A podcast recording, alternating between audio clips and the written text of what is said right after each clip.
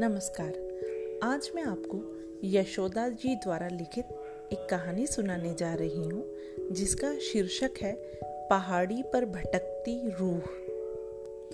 रामगढ़ के पहाड़ी इलाके में जोरदार सन्नाटा पसरा हुआ रहता था। अकेले दुकेले लोगों की तो हिम्मत ही नहीं होती थी वहाँ जाने की। पहाड़ी के बीचों बीच घना जंगल था। वहीं से एक घुमावदार कच्चा रास्ता बिलारी नामक गाँव की ओर जाता था। ये पगडंडी नुमा रास्ता बहुत ही डरावना लगता था। अगर कभी राशन, दवाई आदि के लिए शहर जाते तो कम से कम दस लोगों का काफिला निकलता। वह भी पूरी तैयारी के साथ। पहाड़ी पर से अकेले जाने का कोई भी व्यक्ति रिस्क नहीं लेना चाहता था। पहाड़ी पर एक बूढ़ी डायन की रूह भटकती थी। गाँव के लोग हमेशा भयभीत रहते थे। जब उस रूह का सामना किसी से भी हो जाता तो उसका ज़िंदा रहना नामुमकिन था। गर्मी की लू भरी दोपहरी हो या बरसात में झमाझम गिरता पानी, या फिर ठिठुरती हुई ठंड का मौसम, बूढ़ी डायन की आत्मा इधर उधर भटकती रहती थी। कभी कभी तो वह आत्मा राहगीरों से छीना झपटी भी करती थी। राहगीर गिरते पड़ते अपनी जान बचाकर भागते थे। कुल मिलाकर उस छोटे से गाँव में खौफ का मंजर पसरा रहता था। आज मोनिका बड़ी खुश थी। शादी के सात साल बाद वह अपने सास ससुर से मिलने गाँव जा रही थी। उसका पति एक प्राइवेट कंपनी में नौकरी करता था। वहीं पर मोनिका लेखपाल की पोस्ट पर थी। काम के सिलसिले में एक दूसरे से मेल मिलाप होता रहता था। कुछ दिनों बाद यह मेल मिलाप प्रेम में बदल गया। दोनों ने ऑफ़िस के दोस्तों की उपस्थिति में ब्याह रचा लिया। मोनिका का अपना कहने वाला कोई न था। अनाथ थी बेचारी। किसी अनाथ आश्रम की दया की वजह से अपने पैरों पर खड़ी थी। उसका पति एक नेक दिल इंसान था। मोनिका की पाँच साल की एक बेटी भी थी। गाँव में जब भी पैसे की ज़रूरत होती थी, पति धनवीर पैसे लेकर गाँव आ जाता और अपने माँ बाप से मिलकर वापस चला जाता। इसी तरह सात साल बीत गए। मोनिका अपने ससुराल वालों से मिल नहीं पाई थी। लेकिन आज गाँव जाना ज़रूरी था। धनवीर के पिता बीमार थे। बहू और पोती को देखने की रट लगा रखी थी। सुबह करीब नौ बजे धनवीर अपनी पत्नी और बेटी के साथ टैक्सी में बैठकर गाँव की ओर रवाना हुए। रास्ता लंबा था। पाँच छः घंटे के सफ़र के बाद वे उसी पहाड़ी इलाके में पहुँचे। कच्चा रास्ता, ऊपर से पगडंडी, गाड़ी का पहिया पंचर हो गया। ड्राइवर गाड़ी से उतरकर स्टेपनी लगाने लगा। देर हो रहा था। मोनिका भी गाड़ी से उतरी और अपनी बेटी रिया को गाड़ी में बैठने के, रहने के लिए बोली। वह ड्राइवर से बोली, भैया, प्लीज़ जल्दी करो। रात होने से पहले हमें यहाँ से निकलना है। उसे डर था कि कहीं पहाड़ी में भटकने वाली रूह ना आ जाए। धनवीर ने भी सहमति जताई। तभी कुछ आवाज़ आई। मोनिका ने रिया की ओर देखा। पर यह क्या? रिया वहाँ नहीं थी।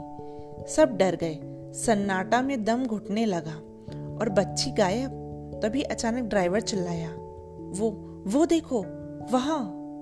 एक परछाई भागती हुई दिखी। सभी घबरा गए। तभी मोनिका की नज़र गाड़ी में बिखरे हुए सामान पर पड़ी। रिया की गुड़िया और फलों की थैली गायब थी। तीनों लोग रिया को ढूँढने लगे। इधर उधर देखकर चिल्लाने लगे, रिया रिया। तीनों लोग अलग अलग दिशाओं में ढूँढने लगे। तभी अचानक रिया की रोने की आवाज़ आई। मोनिका आवाज़ की ओर दौड़ पड़ी। रिया रिया! ज़मीन पर गिरे पत्ते पैरों की आहट पाकर डरावनी आवाज़ करने लगी। मोनिका ने एक बार फिर पीछे मुड़कर देखा। अजीब सा सन्नाटा था, लेकिन वह डरी नहीं। रिया को खोजते हुए वह पहाड़ की चढ़ाई की ओर जाने लगी। शाम होने वाली थी। पेड़ों की छाया मानो अंधेरे के आने का इंतज़ार कर रही थी। तभी उसने देखा एक भयानक दिखने वाली रूह उसके सामने खड़ी थी। सफ़ेद लिबास, कमर तक लंबे और बिल्कुल सफ़ेद बाल, आँखें गहराई में जा छिपी थी। गाल पर हज़ारों झुर्रियाँ साफ़ दिख रही थी। मुँह एकदम पिचका हुआ था। उसके एक हाथ में फलों की थैली और दूसरे हाथ में गुड़िया पकड़ी हुई रिया। उस रूह को देखकर मोनिका की रूह भी काँप उठी। छोड़ दो मेरी बच्ची को। मोनिका ज़ोर से चिल्लाई। उस मंजर को देखकर सभी उसकी ममता तड़पने लगी। वह रोते हुए बोली, तुम मेरी जान ले लो, पर मेरी बच्ची को छोड़ दो। घबराते हुए, ये भूत, अगर मेरी बेटी को कुछ हुआ ना तो यह सुनकर बूढ़ी आत्मा ज़ोर से हंसने लगी और रिया का हाथ छोड़ दिया। लेकिन रिया वहाँ से टस से मस ना हुई। मोनिका उसे बुलाने लगी, रिया, आ इधर। मेरे पास आ पर वह उस रूह के बालों से खेलने लगी और कहने लगी, तुम्हारे बाल इतने सफ़ेद कैसे हो गए? बताओ ना।